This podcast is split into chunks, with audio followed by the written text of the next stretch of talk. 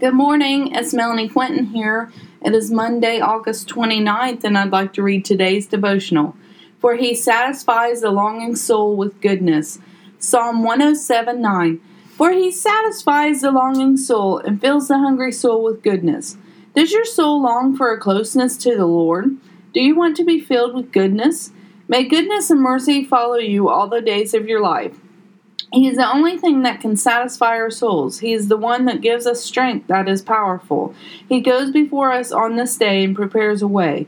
He makes the crooked path a straight path. He lines up opportunities that we would never dream of. Start this day with the anticipation of a breakthrough. When you are struggling the most, that is when the Lord is working the hardest on your behalf. The enemy doesn't want us serving the Lord and others. He will oppose us. Good news greater is he who is in us than he who is in the world.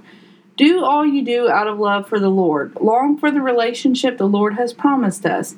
Do not settle for a Sunday morning relationship with the Lord, for that isn't a relationship but religion.